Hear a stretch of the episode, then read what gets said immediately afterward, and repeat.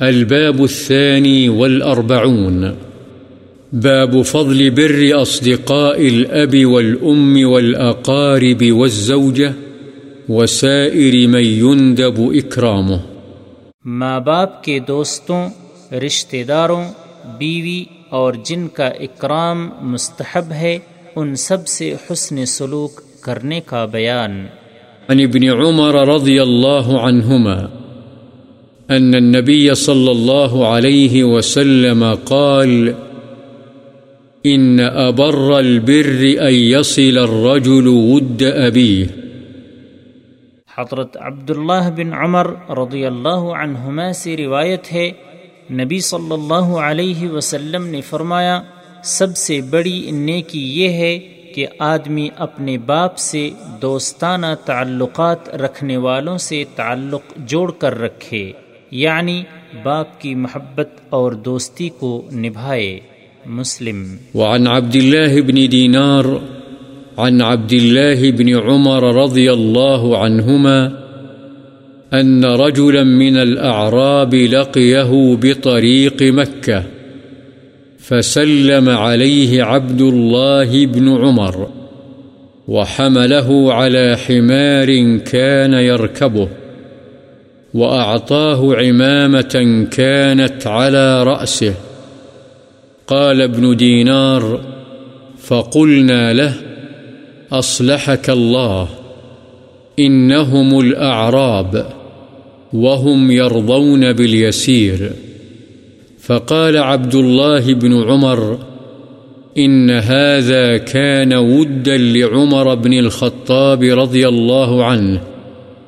وإني سمعت رسول الله صلى الله عليه وسلم يقول، إن أبر البر صلة الرجل أهل ود أبيه.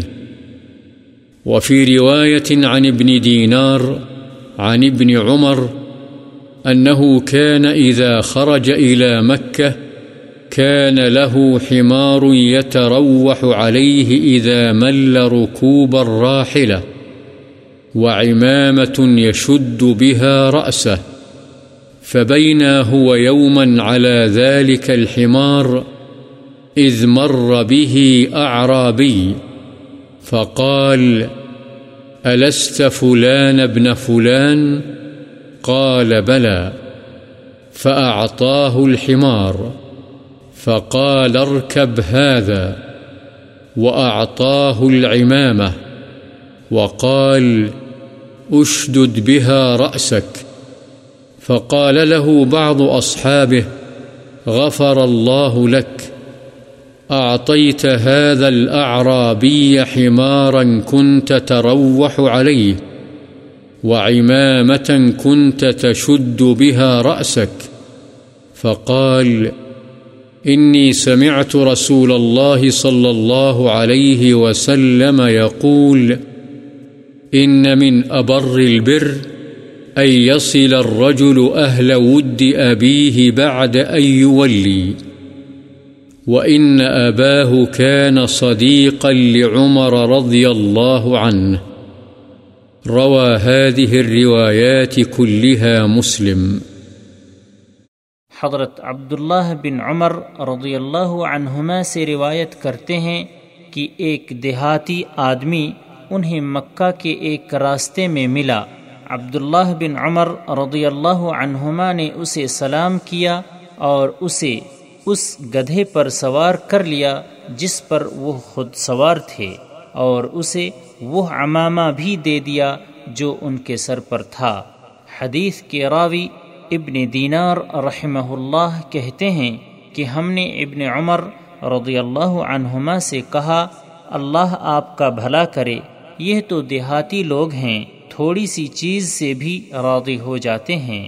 ان کے ساتھ اتنا کچھ کرنے کی کیا ضرورت تھی؟ حضرت عبداللہ بن عمر رضی اللہ عنہما نے فرمایا، بات یہ ہے کہ اس شخص کا باپ میرے باپ عمر بن خطاب کا دوست تھا اور میں نے رسول اللہ صلی اللہ علیہ وسلم کو فرماتے ہوئے سنا ہے، سب سے بڑی نیکی آدمی کا اپنے باپ کے دوستوں سے نیکی کرنا ہے۔ ایک اور روایت میں ہے جو ابن دینار ہی ابن عمر رضی اللہ عنہما سے روایت کرتے ہیں کہ ابن عمر جب مکہ جاتے تو ان کے پاس ایک گدھا ہوتا۔ جب وہ اونٹ کی سواری سے اکتا جاتے تو اس پر سوار ہو کر راحت حاصل کرتے اور ایک امامہ ہوتا جسے وہ سر پر باندھ لیتے۔ اس دوران کی ایک دن وہ اس گدھے پر سوار تھے، آپ کے پاس سے ایک دیہاتی گزرا۔ آپ نے اس سے پوچھا، کیا تو فلاں بن فلاں کا بیٹا نہیں ہے؟ اس نے جواب دیا ہاں کیوں نہیں؟ آپ نے اسے وہ گدھا دے دیا اور فرمایا، اس پر سوار ہو جا۔ اور اسے امامہ بھی عنایت فرما دیا اور کہا اس کے ساتھ اپنے سر کو باندھ لے۔ چنانچہ ابن عمر رضی اللہ عنہما کے بعد ساتھیوں نے ان سے کہا، اللہ تعالی آپ کو معاف فرمائے، آپ نے اس دیہاتی کو وہ گدھا بھی دے دیا جس پر آپ آرام حاصل کرتے تھے، اور وہ امامہ بھی دے دیا جس کے ساتھ آپ اپنا سر باندھتے تھے۔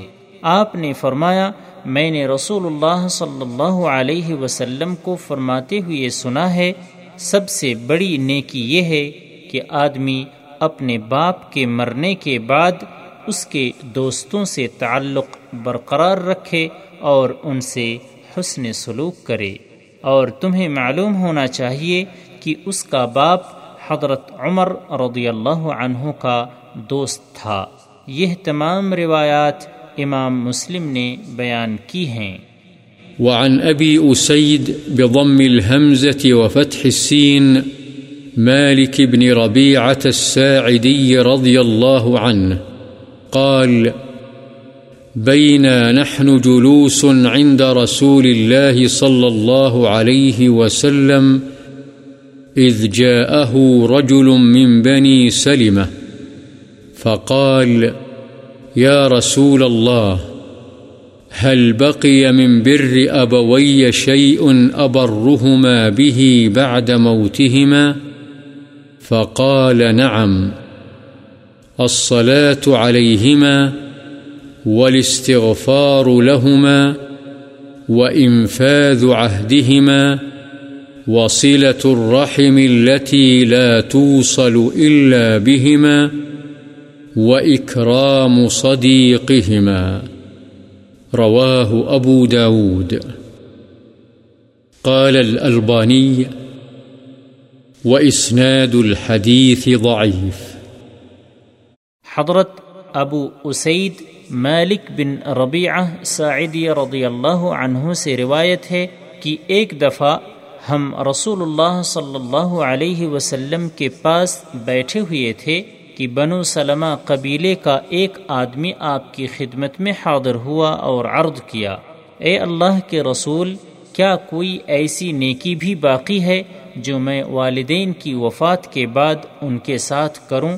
آپ صلی اللہ علیہ وسلم نے فرمایا ہاں ان کے حق میں دعائے خیر کرنا اور ان کے لیے مغفرت مانگنا، ان کے بعد ان کے کیے گئے عہد کو پورا کرنا اور ان کے ان رشتوں کو جوڑنا جو انہی کی وجہ سے جوڑے جاتے ہیں اور ان کے دوستوں کی عزت کرنا۔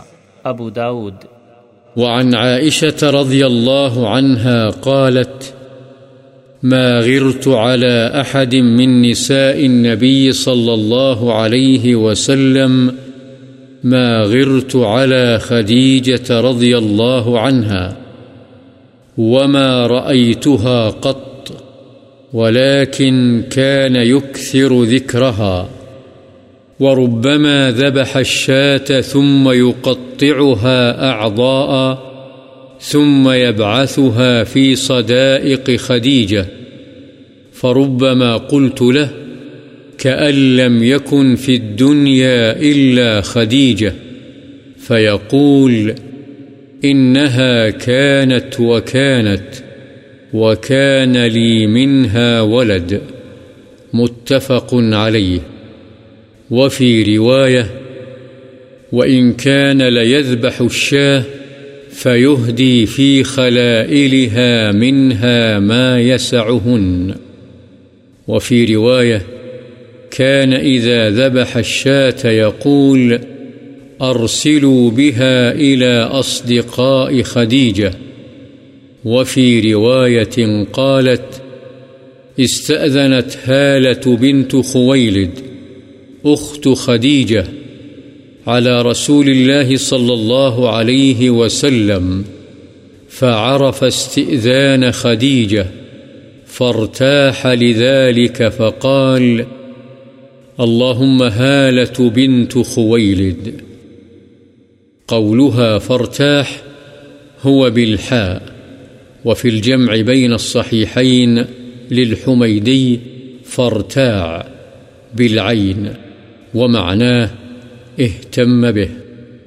حضرت عائشہ رضی اللہ عنہا سے روایت ہے کہ مجھے نبی صلی اللہ علیہ وسلم کی بیویوں میں سے کسی پر اتنی غیرت نہیں آئی جتنی غیرت خدیجہ رضی اللہ عنہا پر آئی۔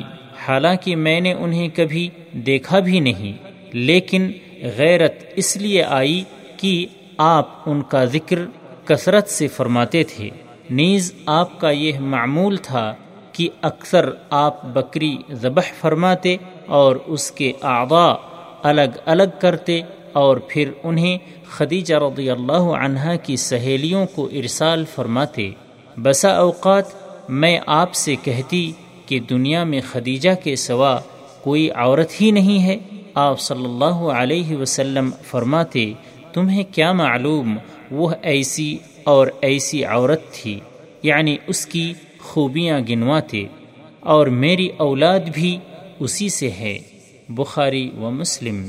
ایک اور روایت میں ہے، آپ بکری ذبح فرماتے اور خدیجہ رضی اللہ عنہ کی سہیلیوں کو اتنا اتنا گوشت ہدیے بھیجتے جو انہیں کافی ہوتا۔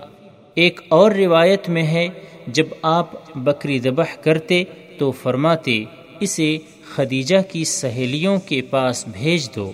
ایک اور روایت میں ہے، حضرت عائشہ رضی اللہ عنہ فرماتی ہیں کہ ایک مرتبہ حضرت خدیجہ رضی اللہ عنہ کی ہمشیرہ حالہ بنت خویلد نے رسول اللہ صلی اللہ علیہ وسلم سے گھر کے اندر آنے کی اجازت طلب کی تو آپ نے ایسا محسوس کیا جیسے خدیجہ اجازت مانگ رہی ہے۔ یعنی خدیجہ کا اجازت مانگنا یاد آ گیا اور اس وجہ سے ہی آپ صلی اللہ علیہ وسلم کو بہت خوشی ہوئی اور فرمایا، اے اللہ حالہ بنت خویلد ہے۔ یعنی فرحت اور استعجاب کے ملے جلے جذبات میں بے ساختہ یہ الفاظ آپ کی زبان مبارک سے نکلے۔ وعن انس بن مالك رضي الله عنه قال، خرجت مع جرير بن عبد الله البجلي رضي الله عنه في سفر فكان يخدمني فقلت له لا تفعل۔ فقال، إني قد رأيت الأنصار تصنع برسول الله صلى الله عليه وسلم شيئا، آليت على نفسي ألا أصحب أحدا منهم إلا خدمته. متفق عليه. حضرت انس بن مالک رضی اللہ عنہ سے روایت ہے کہ میں حضرت جریر بن عبداللہ بجلی رضی اللہ عنہ کے ساتھ ایک سفر میں گیا تو میری کم عمری کے باوجود وہ میری خدمت کرتے۔ میں نے ان سے کہا، آپ اس طرح نہ کریں۔ انہوں نے فرمایا، میں نے انصار کو دیکھا ہے کہ وہ رسول اللہ صلی اللہ علیہ وسلم کے ساتھ اس طرح ہی کیا کرتے تھے۔ تو میں نے بھی قسم کھائی تھی کہ جب بھی مجھے ان میں سے کسی کے ساتھ مصاحبت یعنی ہم نشینی یا ہم سفری کا موقع ملا تو میں اس کی ضرور خدمت کروں گا۔ بخاری و مسلم۔